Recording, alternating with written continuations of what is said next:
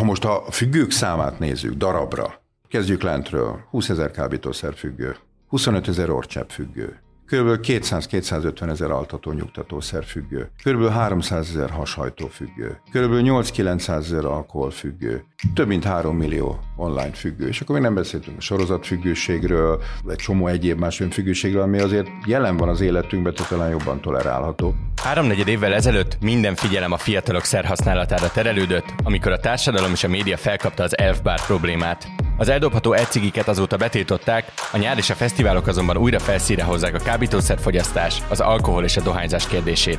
Kiváltképp a fiatalok körében. A Fülke mai adásában körbejárjuk a magyarok addikció térképét. Ebben segít nekünk Zacher Gábor, toxikológus, üdvözlöm. Szép jó napot, üdvözlöm a kedves függőtársakat. Valamint itt van velem a stúdióban Vindis Judit, a há vé gé pont hú újságírója is. Én is üdvözlök mindenkit. Én Nagy Iván László vagyok, ez pedig a Fülke, a há vé gé pont hú közéleti podcastja. Nagyon szépen köszönjük, hogy elfogadta a meghívást, és legelőször talán térjünk ki arra, amit az elmúlt évtizedben nagyon sokat emlegettünk, amikor a fiatalok szerhasználatáról volt szó, ez a designer drog probléma. kétezer-huszonháromban ez mennyire áll fenn, mennyire jelentős, és főleg mely társadalmi szinteken a legjellemzőbb ma a designer drogok problémája? Visszakérdezhetek, ha bár nem illik a riportertől visszakérdezni. Mit jelent az, hogy designer drog?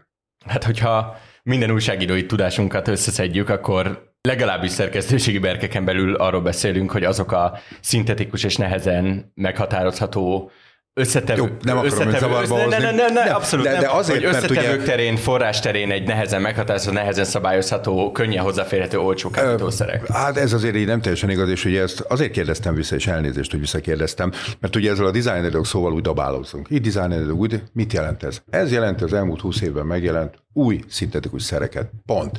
Az, hogy most mennyire hozzáférhető, mennyire ismerjük, kémiai szerkezetét, életet, ez egy tök más történet, és nagyjából ez az, az egész gyűjtőfogalom, hiszen ezt nagyjából úgy kell elképzelni, hogy van egy Rubik kockám, Rubik kocka minden egyes pöttyén, ugye, amit ott ki akarok pörgetni egy színűre, van mondjuk egy oldallánc, egy szerkezet, stb., és akkor ezt elkezdem idézőjelbe pörgetni. És ugye nem az a célom, hogy egyszínű varázsoljam a dolgokat, hanem az, hogy minél több variációt ki tudjak rajta pörgetni, és erről szól maga az egész designer drog kérdés, hiszen ha mondjuk megnézzük azt, hogy mondjuk harminc évvel ezelőtt hányféle szer volt kint a piacon, akkor föl tudnánk sorolni ugye a marihuánát, a heroint, ugye néhány amfetamin származékot, az extázit, volt el es dé, volt a gombázók, volt egy néhány olyan, aki növényekkel kísérletezett, és persze voltak más vegyületek is, de sokkal-sokkal kevésbé voltak populárisak, és ha most megnézzük azt, hogy az Európai Drogmonitorási Központ kilencszáz szert monitoroz, kilencszáz szert. Ez mit jelent? Az, hogy ez nem csak a használó számra egy átláthatatlan történet, hanem a szakma számára is egy alapvetően átláthatatlan történet.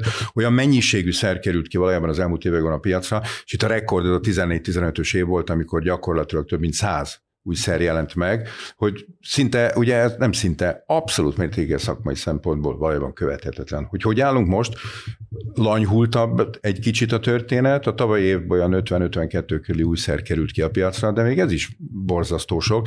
És ugye itt miről szól ez az egész dolog? Arról szól, hogy betiltunk egy szert, vagy akár egy szerkezetet, jön a következő, betiltunk, következő, betiltunk, következő, és ugye a következő az mindig előrébb van, körülbelül két-három évvel, hiszen ha kiderül egy új szerről, hogy jelen van, és általában tök véletlenül szokott ez kiderülni, valahol lefoglalnak egy anyagot, megnézi a vegyész, és kiderül, hogy benne valami olyan, olyan, olyan anyag van, amit eddig még sehol sem jegyeztek, akkor azt tudjuk, hogy ez itt van. De hogy mióta van itt? Egy hete, egy hónapja, két hónapja, fél éve, halványlögőzünk nincs róla. Ráadásul körülbelül három évnek kell eltelni ahhoz, hogy olyan mennyiségű információ, és nem a vegyészeti, hanem medikális információ, ugye orvosi információ, összegyűjjön ezekről a szerekről, ami alapján egy kis bulletint össze lehet állítani, ami nem egy hatszáz oldalas könyv, hanem mondjuk tizenöt oldal, húsz oldal, amiben benne van néhány epidemiológia adat, hol mennyi, merre, miket találtak, hányan haltak, meg milyen tüneteket okoz hozzászokás, stb. stb. stb. Szóval ez egy abszolút ilyen ilyen, hogy Limától idézek egy never ending story, amit valószínűleg nem is fogunk soha tulajdonképpen utolérni. Ugye az volt az árszó, hogy hányan halnak meg, hogy azt lehet tudni, hogy itthon hányan halnak meg? Mert néha így vannak ilyen nagy hírek, hogy akkor designer drogtól meghaltak, most ez idő óta nem volt, de hogy lehet-e ezt itthon követni? Abszolút lehet, de persze biztos adataink nincsenek, hiszen valószínűleg mindig lesz olyan, akiről nem fog kiderülni, hogy mondjuk kábítószer hatására történt olyan egészségkárosodás, amiben belehalt. És ugye itt nem csak arról van szó, amikor halálesetekről beszélünk, hogy aki mondjuk felszívja magába, szűrje, leáll a légzése, szívritmuszavar lesz, és így tovább, és így tovább, hanem az is például mondjuk éveken keresztül mondjuk intravénán szerhasználó volt, lett nála egy fertőző mágyulladás, és a, mondjuk a C-típusú vírustól, ami persze ma már gyógyítható, de azért ők nem biztos, hogy eljárnak ugye orvoshoz, és már elégtelenségben meghal, és nincs kapcsolat a kettő között. Vagy például kokain használat okozta szívizominfarktus. Ugye ezt rutinból bekerül valaki, mit tudom, negyvenes, ötvenes éveiben, mellkasi fájdalom, é ká gé, stb. stb. Belehalhat, persze, hogy belehalhat, de az mondjuk egy, egy kardiológiai osztályon, sürgősségi osztályon rutinból nem nézik meg, hogy akkor ezt most azért, mert idézőben csak egy normál infarktus, csak persze idézőjelben van téve, vagy pedig azért, mert a kokain során ugye kialakult egy olyan érgörcs ugye a szívet ellátó koronáriákban, ami ugye valójában a halálához vezetett. De ugye a számokról. Szerintem, ha fölfelé kerekítünk, akkor évente körülbelül ez egy a nyolcvan fő lehet. Magyarán szólva, ez persze ez a nyolcvan, ez tök értelmetlen halál mint, de ez nem egy olyan mennyiség, amire az ember azt mondja, hogy Jézus Mária, nyolcvan meghalnak, hiszen ha megnézzük ugye az uniós statisztikákat, vannak olyan országok, ahol millió lakosra vonatkoztatva van ilyen, ilyen mennyiség. Nagy-Britannia, ugye hát Észtországban ott, ott ugye többen is halnak meg, esetenként ugye az észak-európai országok pedig ugye hát vagyunk bőszintén őket, hogy picit jobban élnek, mint mi mondjuk gé dé pé és egyéb szempontból a szociális háló is jobb, de mégis ott sokkal-sokkal magasabb. Magyarán szólva, ugye erre a kérdésére szerintem azt lehet mondani, hogy igen, van magyar kábítószerhelyzet, de messze-messze nem olyan, mint amit időnként ugye a különböző médiumok fölhájpolnak.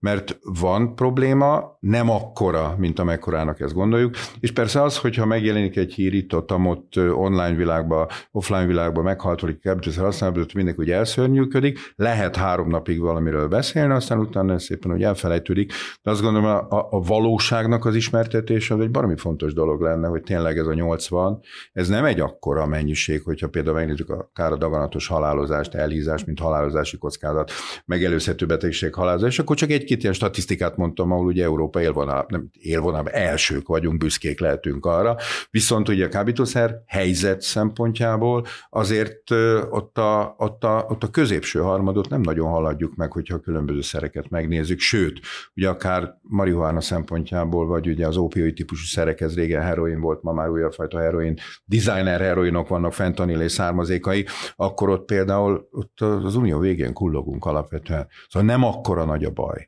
mint amekkorán gondoljuk, de hát ez mind a mai napig egy fétisztárgy ez a kábítószer, ezt tűzzel-vassal üldözni kell, büntetés, stb. stb. Nem biztos, nem. Biztos, hogy nem ez a megoldás. Azért nincs állami kábítószer stratégia, mert ennyire nincs elől a probléma térképen, vagy azért nincs, mert ez hanyagság, és amúgy egyébként nagy szükség lenne rá? Hát most már ugye kettő és fél éve lejárt a, a, a stratégiák. Jó, persze belegondolunk, hogy Covid volt, számtalan egyéb probléma volt, amire az ember azt mondja, hogy jó, rendben van, oké, hát ez azért halaszthatóvá teszi, mert nem ez volt a legnagyobb gondunk, hogy akkor most hogy legyen, mint legyen. De úgy gondolom, hogy most már ebből a szempontból, ugye járványügyi szempontból egy abszolút békés időszakot élünk, és azért egy stratégia elkészítése az azért azért lenne fontos, hogy akkor egy, egy adott település, megye, kerület, az a saját maga stratégiát ugye az alapján tudja elkészíteni, hogy mit gondol egy adott kormányzat, hogy mi legyen az elkövetkezendő három-öt-hét évben. És persze más gondokkal küzd mondjuk egy észak-kelet-magyarországi település, meg mondjuk Budapest ötödik kerülete, azt gondolom ez egyértelmű, hiszen ugye teljesen más összetétel, lakosság összetétel, szerhasználat, és így tovább, és így tovább.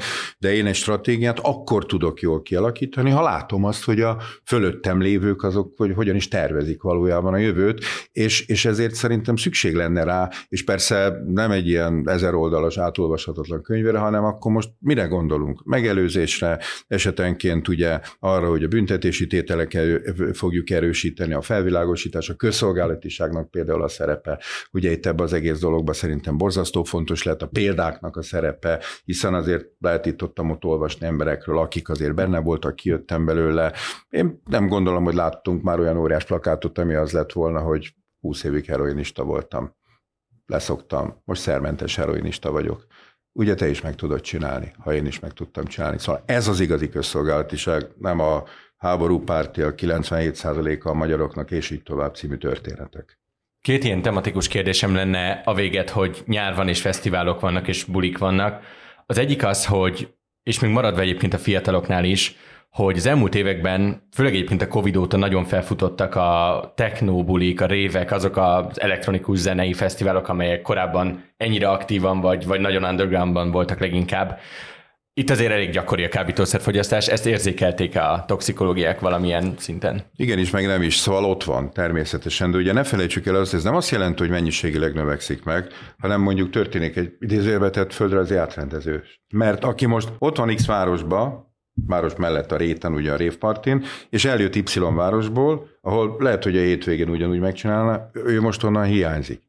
De áttette a székhelyét ötven-százötven kilométerre, és ott fogja felszippantani, lenyelni, stb. stb. Ugye ezt a szert.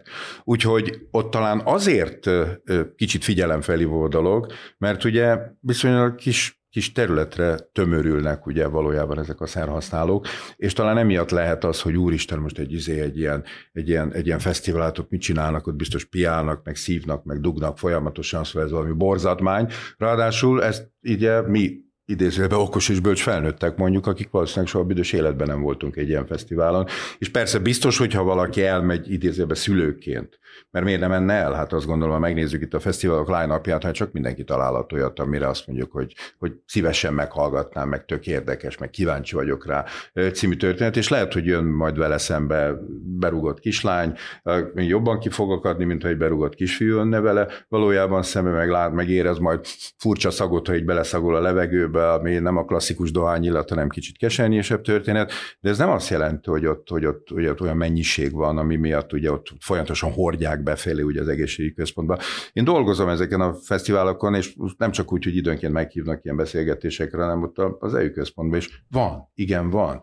De nem olyan mennyiségben, amire azt lehet mondani, hogy akkor befelé lapátolják, és akkor mi is ugye ott lapátoljuk ki, és akkor hú meg ilyen, meg hú meg annyira veszélyes. Nem. Viszont ami nagyon-nagyon fontos, el kell fogadni, hogy ezeken a fesztiválokon jelen van, mindent meg kell tenni, hogy ne legyen jelen, és most ez nem csak feltétlenül azt értem, hogy aki három héttel, héttel ezelőtt már kiment a, ide egy közeli Dunai szigetre, és ott szépen a fatövébe elásott, mit tudom én, ezt meg azt magam azt, hogy majd ha jön a fesztivál, akkor kikaparja és el fogja adni. Ez is egy fontos dolog, hanem alapvetően tényleg a felvilágosítás. Mert ne azért, ha ennyi el arra a fesztiválra, hogy reggel mondjuk én kívánjak neked jó reggelt.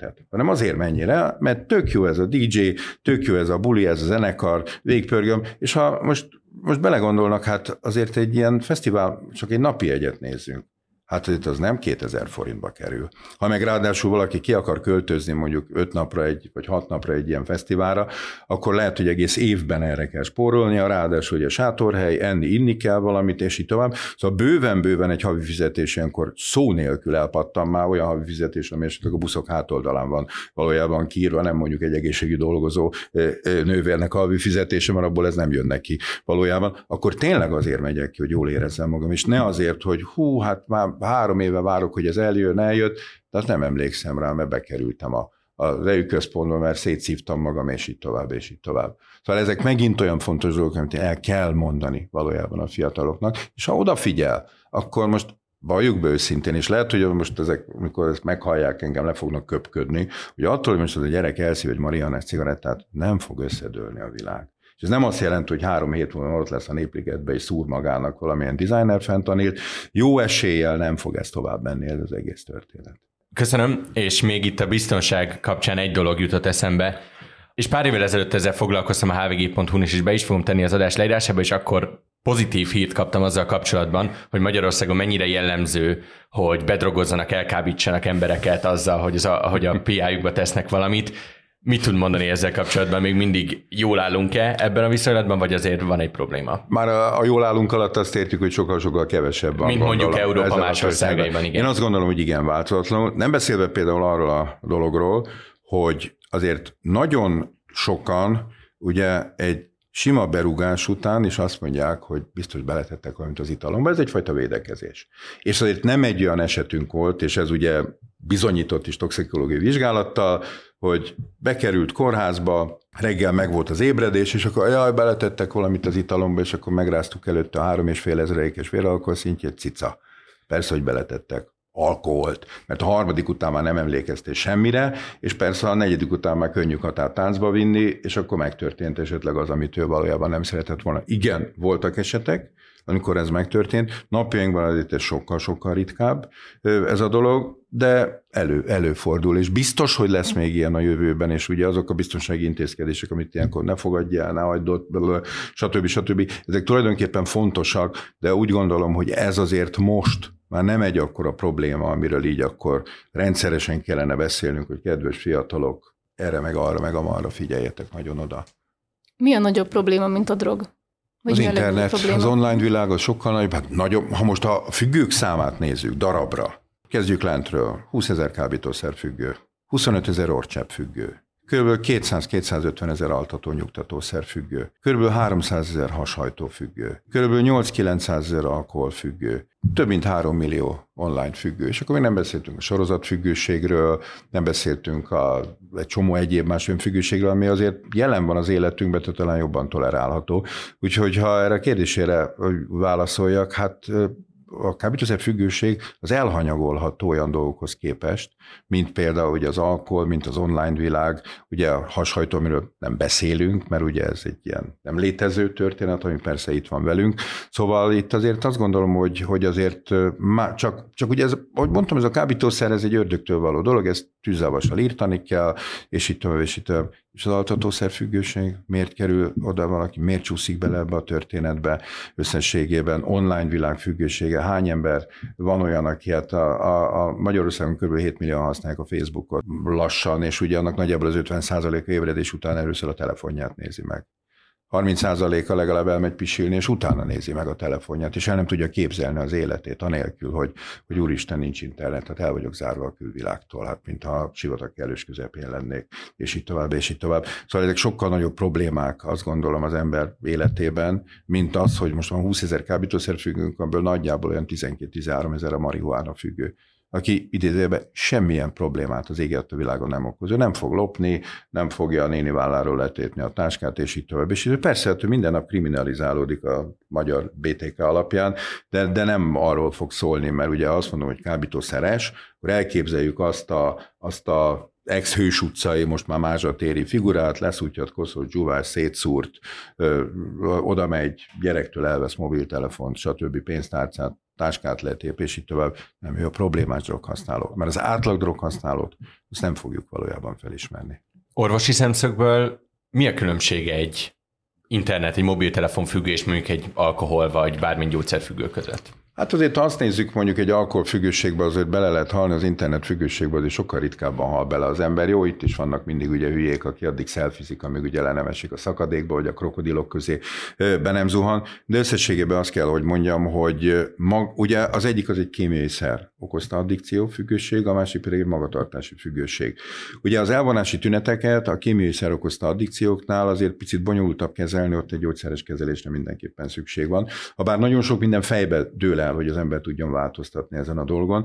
De önmagában a magatartási addikción, ott a pszichoterápiának van óriási nagy jelentősége. Bocsánat, de... beszéltem olyan szakemberrel, aki azt mondta, aki pont ilyen függőket kezel, hogy a számítógép függő, az online függő rosszabb állapotban van, mint egy drogos, Ö, fizik... amikor elkezd lejönni. Fizikailag biztosan nincs rosszabb állapotban. Az, hogy ő mentálisan nem tud másra koncentrálni, ő csak arra tud koncentrálni, de hát az intravénás szerhasználónál is, ugye például ott van az ő drogkereső magatartása, az a fajta sóvárgás a szer után, amiért ő mindent megtesz, és csinálja, és megy, és kriminalizálódik, blop, stb. stb., hogy hozzájusson magához a szerhez.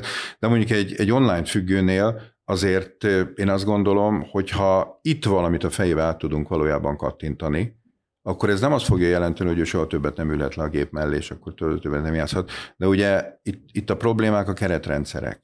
Mert ha megvan egy keretrendszerem, és most persze ebből a szempontból, bocsánat, hogy önök rossz példát, önök ugye a hírekből élnek, és hát naponta gondolom x plusz x, x órát használják ugye az online világot, de hát önöknek ez a munkája, de akinek nem, ott ha ő be tudja ezt egy keretrendszer közé rakni, hogy azt mondom, hogy oké, okay, naponta játszom másfél órát, a másfél óra az kilencven perc, nem nyolcvankilenc, mert akkor még egy van hátra, és nem kilencvenegy, mert akkor túlléptem, akkor ez tökre jól működhet. Ez irtózatosan nagy önfegyelem kell, de meg lehet csinálni, mint hogy a cigarettáról is le lehet úgy szokni, hogy az ember fogja, elnyomja, és azt mondja, hello, soha többet nem gyújtok rá. Gondolom, önök is számtalan ilyen példát láttak már, aki ezt így meg tudta csinálni, mert ez itt szoftverbe dől el, és az elvonási tünetei neki nem lesznek olyan nagyon-nagyon durvák, ugye, egy, egy számítógép függőnek, hogy akkor most nem tudja nyomni a fifát, vagy mit tudom én, bármilyen egyéb más, más játékot, mert ugye ott a klasszikus fizikai tünetek, Azok, azok, azok nem lesznek jelen.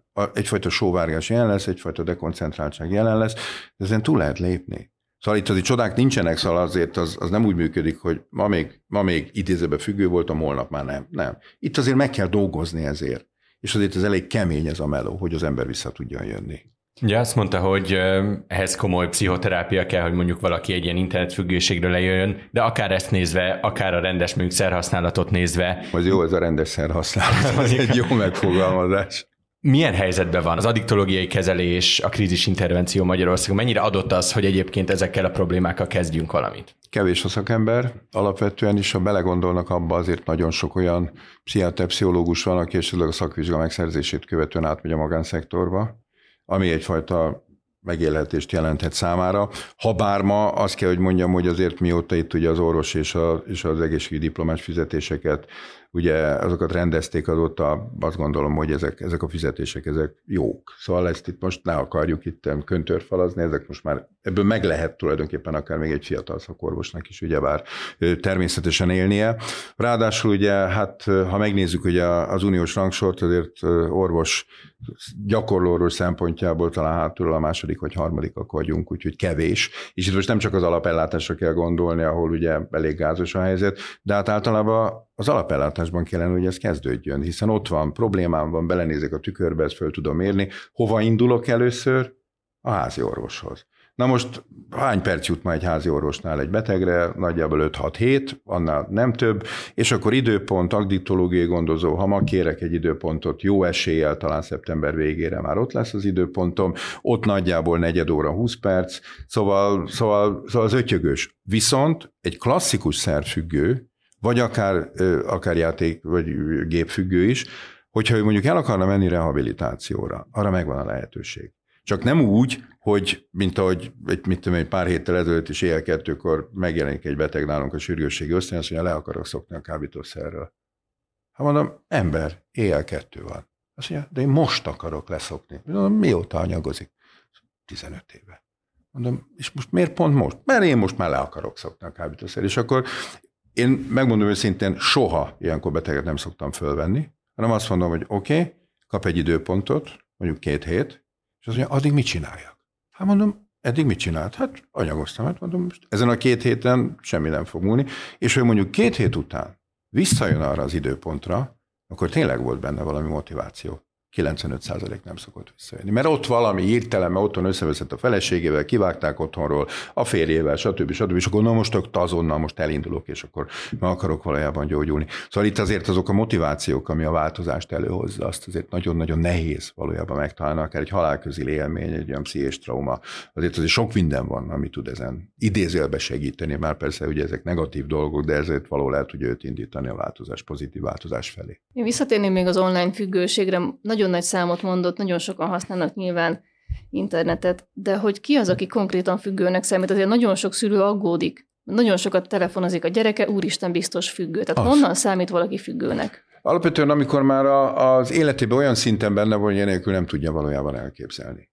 Amikor már ez ugyanez vonatkozik ugye egy kéményszerfüggőségre, és mert ugye az, az, aki mondjuk három hetente egyszer elszív egy spanglit, az nem függő, az egyértelmű. Ott minden napi rendszerességgel kell ugye foglalkozni vele a kéményszerrel, illetve magával a magatartási addikcióval, és ugye ezzel telnek tulajdonképpen a napja, és ugye egy csomó minden egyéb más elhanyagolódik az életében, akkor gyakorlatilag kimondhatjuk rá, hogy függő. És azt kell, hogy mondjam, hogy ez a, ez a mai rettetesen felpörgött világunk, ez azért nagyon szépen újra termeli ugye a függőket, és ugye arra nem is nagyon gondolunk arra, hogy most itt egy, egy számítógépes játék, online világ, stb. Az, az mennyire bele tudja, de hát ezt semmi, hát ezt nem szúrom, ezt nem szívom, ettől nem fogok infarktust kapni, nem lesz szívritmus zavarom, és itt tovább, és itt tovább, de, de ez ugyanúgy az ember pszichéjét nagyon-nagyon csúnyán le tudja valójában gatyásítani. És honnantól kell orvoshoz menni? Tehát orvoshoz vinni a gyereket? Biztos, hogy kell orvoshoz vinni a gyereket? Szóval én azt gondolom, a történet valahol ez elkezdődött. Amikor is a, a tizenkét éves gyereknek, mikor azt mondta a, a szülő, hogy fiam, akkor hagyd abba, jaj, anya, még egyet, jó van, fiam, még nem, nincs még egy.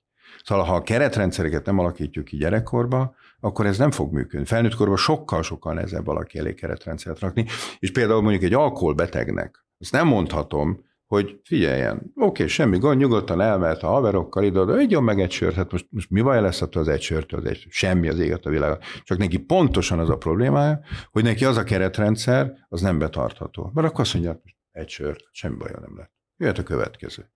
A következő, a negyedik, a szarok bele, nem érdekel című történet, és már is ugyanott tart. Neki a nulltolerancia lehet abszolút csak ez a keretrendszer.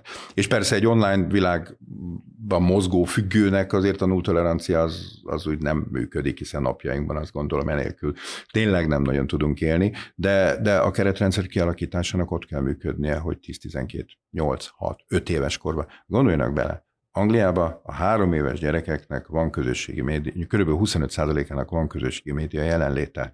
Három éves. Az, hogy a tizenkét évesek nyolcvan százalékának, erre az ember azt mondja, hogy hm, de már a három éveseknek is. Szóval tudjuk-e korlátozni? Ja, és ráadásul mi milyen szociális mintát mutatunk? Hogyha a gyerek azt látja, hogy anya folyamatosan nyomkodja, és akkor most tök mindegy, hogy most recepteket cserél a barátnőjével, vagy, vagy csicseregnek, vagy, vagy bármi egyéb, de a gyerek ezt a mintát látja, akkor a minta az tovább fog valójában benne is menni. Hogy tudunk-e például digitális detoxot csinálni, kikapcsolni, lekapcsolni, most nem, elalvás előtt mondjuk ne használjuk a mobiltelefonunkat, mert ott egy negatív történet, az úgy fölcseszi az ember az agyát, hogy két órán keresztül el sem fog tudni aludni. Egy, egy beszólás valakinek egy olyan kommentje jön, amire azt mondja, hogy ekkor lesz a feje, és akkor már is ugye a, így a Zandmányhen által beszórt álompor kihussan valójában a szeméből. Szóval ezek nagyon fontos dolgok lennének a saját magunk lelki egészsége miatt. És jó is, hogy feljöttek ezek az ilyen minták és tanul dolgok. A magyar társadalomnak milyen olyan berögződései vannak, amelyek előteremtenek ilyen függőséget és káros helyzetet, és gondolok például arra, hogy, hogy mondjuk a nagyivás, az alkoholfogyasztás az mennyire egy ilyen társadalmi norma, az, hogy egy fiatal elmegy, és az a program, hogy berúg, vagy az, hogy egy társas összejövetelen, egy családi ebéden kint van mindenkinek a kupica az asztalon. Mik azok a magyar berögzülések, amelyek nagyon specifikusak és nagyon-nagyon kártékonyak? Hát a, a zabálás meg a pia. Alapvetően. Ez, ez a kettő az, ami jelentős módon ezt ugye meghatározza. De mondjuk tényleg itt a, az alkoholfogyasztásnak annak közben nagyon-nagyon-nagyon-nagyon régi hagyományai vannak. Szóval itt, és, és most nem feltétlenül az ilyen ünnepségek kapcsán, hanem a rutinból, hiszen régen azért nagyon sok jó minőségű ivóvíz nem volt az emberek, ugye hát a szegény ember az, az ugye vizet ivott, neki az adott ott, de akinek már egy kicsit jobb anyagi körülmények között volt, az általában bort ivott, bort ivott, bort ivott. Pálinka az egy kicsit később jelent meg, de hát a borívás az, az teljesen ilyen, ilyen, azt kell mondjam, hogy, hogy ezer éve rutin része tulajdonképpen ugye, ugyebár a, a magyarságnak, és ez, és ez megy is tovább. Ráadásul ugye itt a másik, amit mondtam, ugye az elhízás. Ez a, ez a hihetetlen mértékű zabálás, és ugye amikor már két napig nincsen nyitva egy hipermarket, akkor már ugye ott van a fejünk fölött ugye a kis buborék, amiben bele van írva, hogy basszus, éhen fogunk dögleni, ha nem tudunk valamit vásárolni, és, és ennek azért meg is vannak a következményei az egészségügyi szempontból. Ugye kb. harmincezren meghalnak alkoholfogyasztás miatt, ugye az elhízás az talán az egyik legnagyobb rizikófaktor, ezt láttuk a Covidnál is, és számtalan olyan betegség van, ahol ugye az elhízottak sokkal nagyobb handicappel futnak neki egy túlélésnek, mint mondjuk egy normál testsúlyű ember. Akár daganatos betegségről van szó, keringési, ízületi rendszer megbetegedéseiről. Szóval itt azért ezek a, ezeken a belénk rögzött dolgokon ezen, ezen azért elég elég nehéz változtatni, és persze hát mindaddig, amíg ugye egyes idézőjelbetett influencerek ugye itt hirdetik, hogy a jó kis nyújós pacal a nyolc tojásos tésztával, ugye ez kedvenc államtitkárom, ugye nem akarom kimondani a nevét. Nem az a klasszik influencer azért. Nem. De hát nem az a klasszik influencer, de ő ezt ez, ez a folyamatos ilyen nagy zabálást ugye ott, ott mutatja, és ez azért az alapvetően nem. És akkor most nem akarok még kitérni ugye egy másik viszont influencerre, aki ugye az ilyen irányú elhízásos példamutatásával azt gondolom, hogy jelentősen hozzájárul ahhoz, mert ha ő lehet ilyen, akkor én is lehetek ilyen. Gondolja?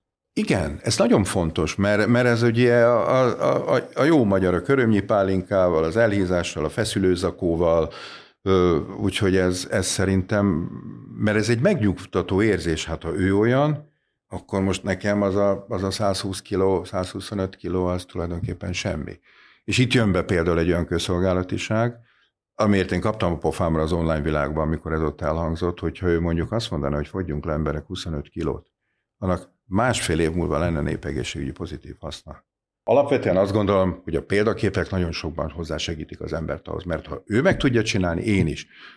Láttok olyan képet az interneten? Fickó száznyolcvan kilós, lefotózva, majd másfél év múlva ott van, mit tudom én, száz kilósan, de ugyanabban ruhában, nem? Zakó, idáig ér, gatyába még ketten beleférnek. Ez tök jó?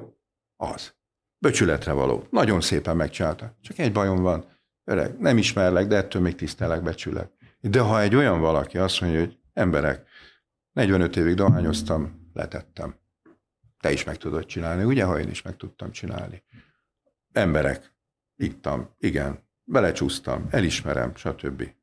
Ez a valódi közszolgálatiság, azt gondolom, ilyen, ilyen példákat. Vagy például egy, megint egy, egy más dolog, hogy láttak önök már olyan óriás plakátot, amire az van ráírva, hogy voltál még nyakrák szűrésen?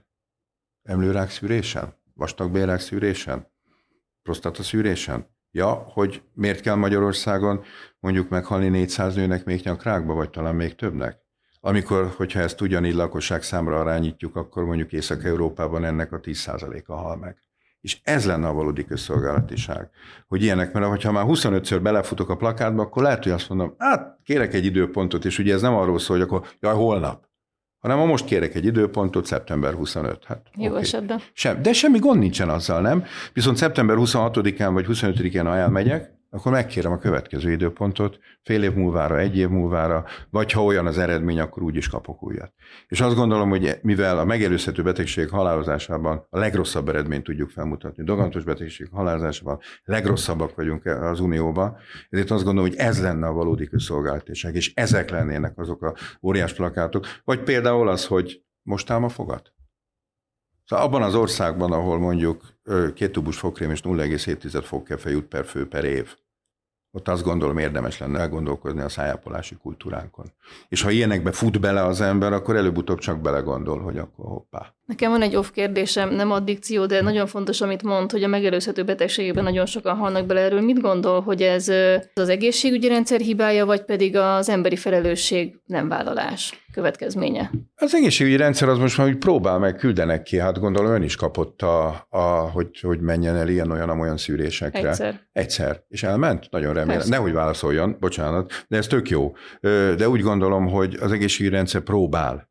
próbál tenni, de azt gondolom, hogy a hozzáállásunk is olyan. Szóval mindaddig, amíg például mondjuk egy mammográfiára a, a rászoruló lakosságnak kb. harminc-harmincöt százaléka megy el, és egy ilyen idézőben behívó az így megy szépen a szemétbe, addig ezen ne csodálkozunk. És itt jönne az, hogy erről beszélni kéne, a felvilágosítást kéne jelentős módon nyomni, és akkor ez biztos változna, nem holnapra ugrana meg, de hogyha szépen lassan elkezdünk építkezni. És ugye most megint csúnya magyarsággal ígérve van egy új népegészségügyi program. Hát én már elég sokat átéltem, ugye, amióta orvosként dolgozom, de olyan egyik se volt az, hogy a, olyan fényes szelek jöttek volna utána. Hát reméljük most talán már ez a legújabb népegészségügyi program, ez, ez valami olyan pozitív változást fog hozni, és ugye itt azért ezeknek a kifutása az évek. Szóval itt ne holnap-holnap utánra várjunk valójában ebből eredményt, de minél később kezdjük el, annál később lesznek meg ugye az eredmények. De akkor ez a szabályozás és edukáció, akkor azt mondja, hogy ennek fentről lefele kellene jönnie, vagy van az, a, van az a része, amit alulról szerveződve, vagy akár emberi szinten magunk is tudunk ezért tenni, hogy legyen. Alulról alapvetően a betegszervezetek működnek, és azok tök jól tudnak működni ma Magyarországon. Számtalan olyan betegszervezet van, akár a transzplantáltaktól kezdve a pszoriázison át, akik, akik, na jó, de ott már ugye megvan a betegség ebben az egész történetben. A másiknak azt gondolom, egy központi irányelvnek kellene lenni, ami után azt mondjuk, hogy na, akkor most rázúdítjuk az Isten adta népre azt a fajta médiakampányt, ami arról szól, hogy, és holnap is, és holnap után is, és azután is, és azután is, és akkor csak ráeszmélnek. Sőt, a másik, hogy egy csomó olyan hely van, ugye itt vannak például a szűrőbuszok, ami egy nagyon jó, jó találmány, ahol el, oda, oda viszik ugye azokra a helyekre, ahova nem jut el esetenként, ahol nem olvasnak újságot, nem hallgatják még a Kossuth rádiót, se az Origót egyáltalán nem olvassák, a Megafont meg még inkább nem olvassák, jó, nem is érdemes, de összességében azt kell, hogy mondjam, hogy oda házhoz kell menni. és el kell oda vinni, és meg kell győzni, és beszélni kell velük, és akkor lehet, hogy ezek a baromira statisztikák mondjuk egy tíz év múlva megváltoznak. De bocsánat, azért a szűrőbuszokat látjuk parkolni, illetve hogyha indulna egy óriási médiakampány, hogy menjél szűrésre, akkor lebukna a rendszer, hogy bizony nem tudnak menni, mert nem fogadják őket, hónapokat kell várni, stb. Tehát akkor látszódna a probléma jobban, hogy milyen állapotban van egyébként az egészségügy, ami mondja, hogy javulna, de hát akkor is. Igen, de a szűrővizsgálatok ugye azok nem, azok nem olyanok, hogy ahogy itt az előbb mondtam, hogy holnapra kérem az időpontot. És ezt el kell az embereknek magyarázni, hogy a szűrővizsgálat, igen, ha most megkéred, de ha csak holnap kéred meg, akkor még egy nappal, ha hol, akkor még egy nappal tovább.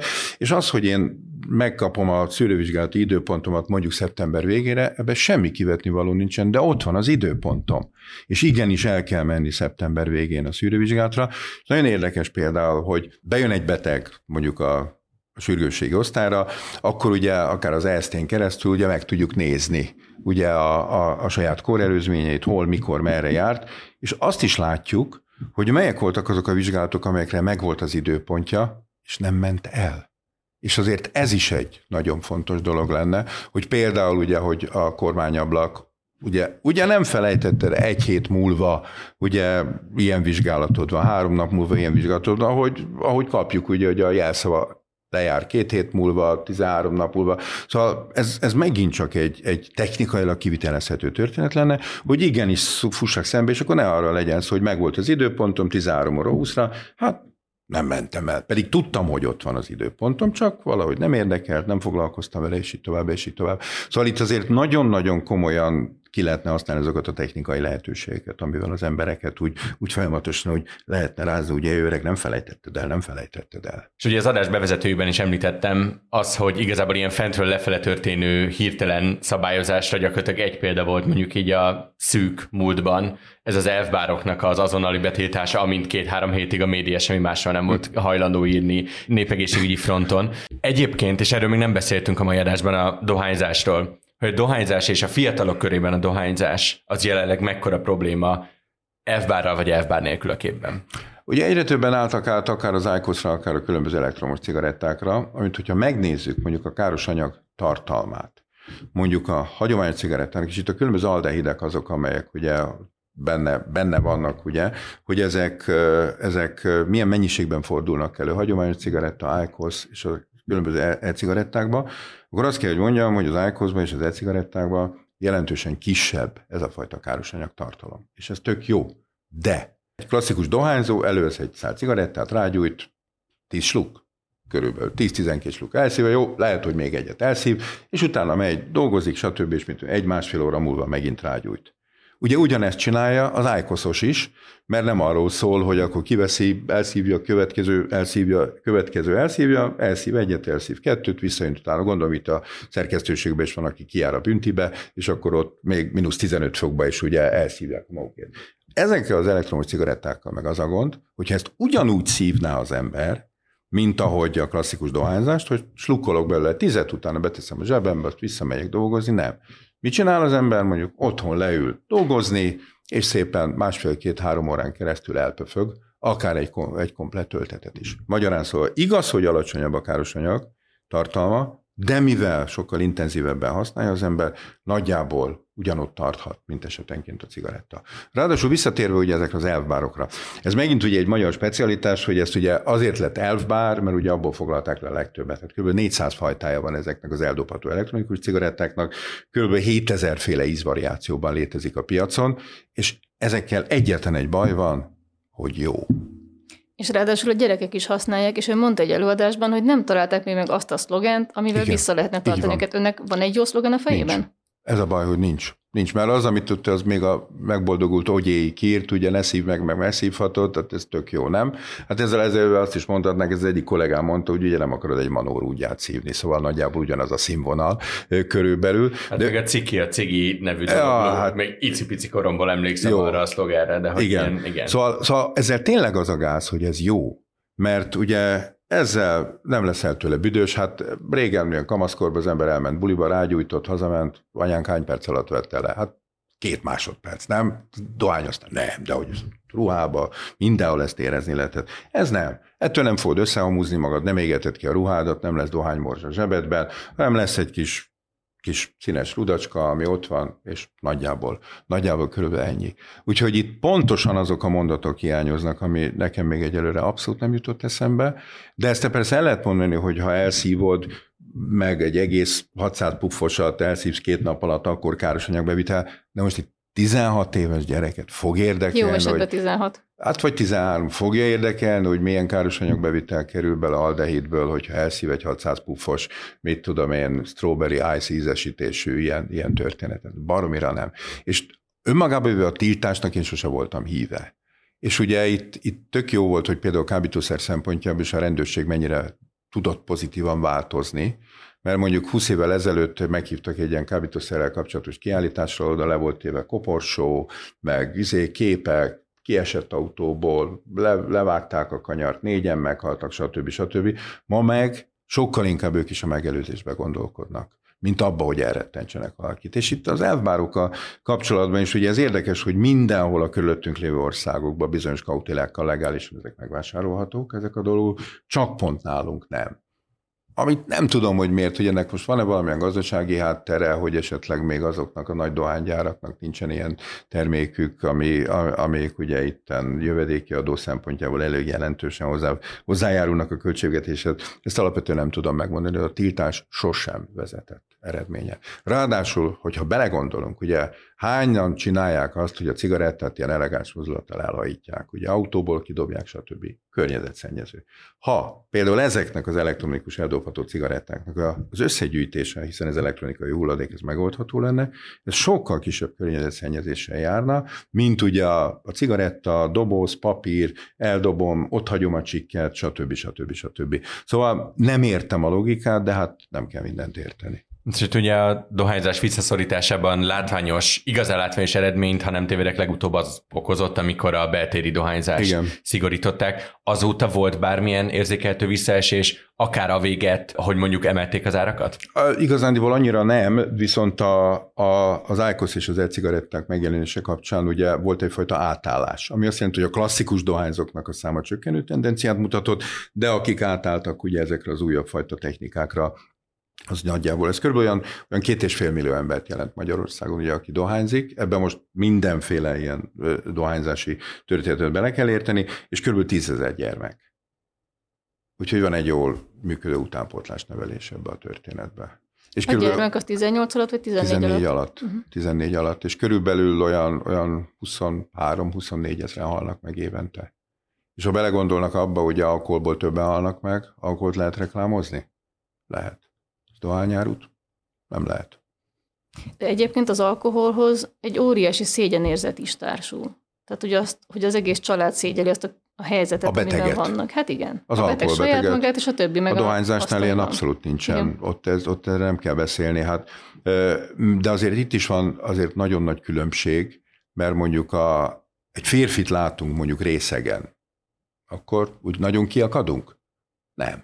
És hogyha egy hölgyet, vagy egy fiatal lányt látunk szépen fölöltözve, csinosan okádni a, a sarokba, akkor hát ez, ez borzasztó, ez rettenetes. Szóval itt azért a, nincsen egyenlőség ebbe a dologba. Egy férfi alkoholbetegséget, azt másképpen kezelünk. Jó, többen vannak természetesen, mint ugye a hölgyekét. Ráadásul ugye a férfiak azok nyilvánosan vállalják fel az ivásukat, a hölgyek azok sokkal kevésbé, hogy ez a klasszikus pályzalkoholizmus. Iskolapszichológusok tavaly komolyan figyelmeztettek arra, hogy nagyon rossz a gyerekek mentális állapota, nagyon hosszú idő, hogy ők eljussanak szakemberhez. De mit tapasztal, hogy a különböző függőségek növekedése ezzel mennyire van összefüggésben? Tehát, hogy hova menekül egy mentálisan nehézséget megélő gyerek? Tudni kell azt, hogy minden hetedik magyar középiskolás valamilyen közepesen súlyos mentális problémával küzd, és nem tudom, hogy ezt a felmérést ismerik, ami egy újpesti középiskolában készült, ugye ötszáz diáknak küldte ki kérdőívet, és abból négyszáztizennyolc volt értékelhető válasz, ami a, a verbális erőszak, fizikális erőszak, szexuális erőszak, családtagből ismerik ezt a, a felmérést, és nagyon tragikus eredmények ö, ö, születtek. egy számjegyű egyedül a családtag börtönben, ami nyolc százalékot mutat. Ez egy tök átlag újpesti gimnázium, szóval nem ott, de nem is ott, és, és azért a többi is ilyen húsz-harminc százalékos. És ugye itt például ugye az elhanyagolást is nagyon fontosnak vették, ugye a különböző egyéb más ilyen fizikai abúzust a családon belül, és azért ez a mai magyar valóság. Ugye egyetemista főiskolások között végzett felmérés, minden második magyar egyetemista főiskolás szorong. És tök jól lehet ezeket tapasztalni a fiataloknál, és próbálnak valahogy levezetni ebből. Ez esetenként ugye akár a binge drinking, ugye a rohamozással, ami ugye hát abszolút nem megoldás, gyógyszer az talán kevésbé, és ugye a különböző pszichoaktív szereknek a használatával.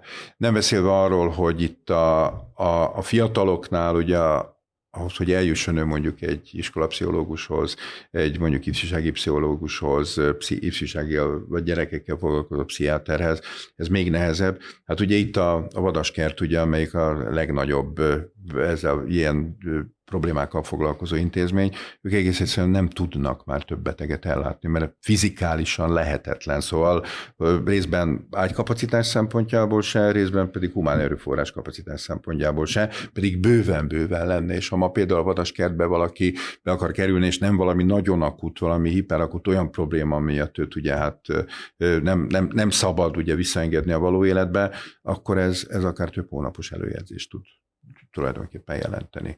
Úgyhogy igen, ezt pontosan látjuk, hogy a, a fiatalok, de nem csak a fiatalok ilyet, a, a, a felnőtt lakosság is. is. Ugyanez, Persze, ugyanez. És, és ugye tehetetlenek, nem ismeri a gyerekét, nem tudja, mi játszódik le benne, és akkor, amikor úgy belefut mondjuk egy, egy metszegetésbe, egy gyógyszerbevételbe, egy valami olyan mentális krízisbe, akkor, akkor ott távol van tehetetlen, hogy hol csúszott el ez az egész történet. És akkor persze előjönnek ugye azok a dolgok, ami a gyereknek mondjuk nyolc éves korában volt, amikor látta, hogy mit tudom én, apa meggyapálta anyát, esetenként egy vállás, és így tovább, és így tovább. Ezek, ezek nem múlnak el nyom nélkül a gyerekekbe, és hát ennek most visszük a következményet is. Ugye a szorongás címkékbe, ugye iskolai szorongás, háborús szorongás, járványszorongás, gender szorongás, megélhetési szorongás, ugye ami nem feltétlenül azt jelenti, hogy ma el tudok-e menni még a Lidlbe venni valamit, hanem mi van akkor, ha engem fölvesznek az egyetemre, de az egyetem száz ötven kilométerre van az én lakóhelyemtől, és nem kapok kollégiumot. Vajon tud a család neki bérelni egy ágyat, szobát, plusz megélhetés, mert azért ez ugye alsó hangon azt mondom, hogy háromszáz nagyjából egy hónapba. És ha nem, akkor ennek a gyereknek ott tizenkilenc éves korában fog, pedig okos, ügyes, tehetséges, ketté törni a karrier, és rámegy egy kényszerpályára, és nem lesz belőle mérnök, pszichológus, orvos, jó tanár, amúgy se, és, és gyakorlatilag, gyakorlatilag elmegy a, vagy tudom én hova, valami helyi tíz kilométeren belül már akar talál munkahelyet dolgozni. Ön látja, hogy ebből a mentális állapotból, nagyon rossz mentális állapotból mi lehet a kivezető út? Megmondom őszintén nem. Megmondom őszintén nem. Nem. Szóval, szóval azért persze itt egy csomó minden hozzájárul, azért itt van az infláció, hát ha megnézzük, hogy az Unióban a legmagasabb inflációs rátát tudtuk produkálni itt most már az elmúlt hónapban, de úgyhogy a utánunk levő az nagyjából ötven százalékot ennyit, ennyit, ennyit teljesít, de igazándiból ez az egész háborús helyzet, a, a, a, az a fajta elégedetlenség, amit itt lát az ember, ugye, hogy a pénzünk két év alatt a harmadával veszített az értékéből, hát azért nagyon gáz, nem? És akkor belegondolom, azért dolgozom, hogy tulajdonképpen a pénzem az folyamatosan romoljon. És ugyanakkor meglátja a társadalmi ollót, amelyik egyre inkább széjjel nyílik, egyre többen élnek a megélhetési küszöb alatt, ugye a gazdagok egyre jobban élnek valójában, látjuk ugye azokat a, azokat a partikat, most veszek egy bankot, na jó, veszek még egyet című történet, ami az embert valójában felháborítja. És nem csoda, hogy akkor ugye az online világban ugye próbálnak füstöt kiengedni, ugye nickname alatt ugye elküldi a anyukájába, és így tovább, és így tovább, és, és, és különben meg tényleg szarul van mentálisan. De hogy mi lesz ebből a kiút? Nem, nem tudom. Nem tudom, hogy akár egy, hogy egy milyen változás kellene itt ahhoz, hogy, hogy egy kicsit idézőben hülye hangzik, hogy jó, jó útra tudjunk térni, de holnapra biztos ez nem fog menni. Említette az adásban, hogy azt tudja mondani a fiataloknak, hogy ne önt lássák meg először, mikor észhez térnek, hogy önből tulajdonképpen egy mém lett. Na, az abszolút. Hogy ezt abszolút. A helyzetet, ezt élvezi, vagy csak megszokta? Engem azt gondolom, hogy ez abszolút nem zavar, sőt, Ez, ez szerintem, ha az ember meg tudja tartani ugye azt a fajta szakmai hitelességét és azt a fajta politikai függetlenségét, és akkor elhiszik neki, amit mond, szerintem ez baromi fontos. Nagyon szépen köszönöm a beszélgetést. Köszönöm szépen. A hallgatóinknak köszönjük szépen a figyelmet. Itt hozzátenném azt, hogy ha segítséget szeretnének kérni, vagy aggódnak valakiért, az ehhez szükséges telefonszámot, linket bele fogom tenni az adás leírásába. A Fülke hamarosan folytatódik, iratkozzanak fel a há vé gé pont hú podcastokra, és kapcsolják be az értesítéseket, hogy ne maradjanak le üzleti műsorunkról, a Mérlegerről, Bábe Vilmos podcastjáról, az Elviteréről, valamint az iCOS friss epizódjairól sem. Én Nagy Iván László vagyok, viszont hallásra.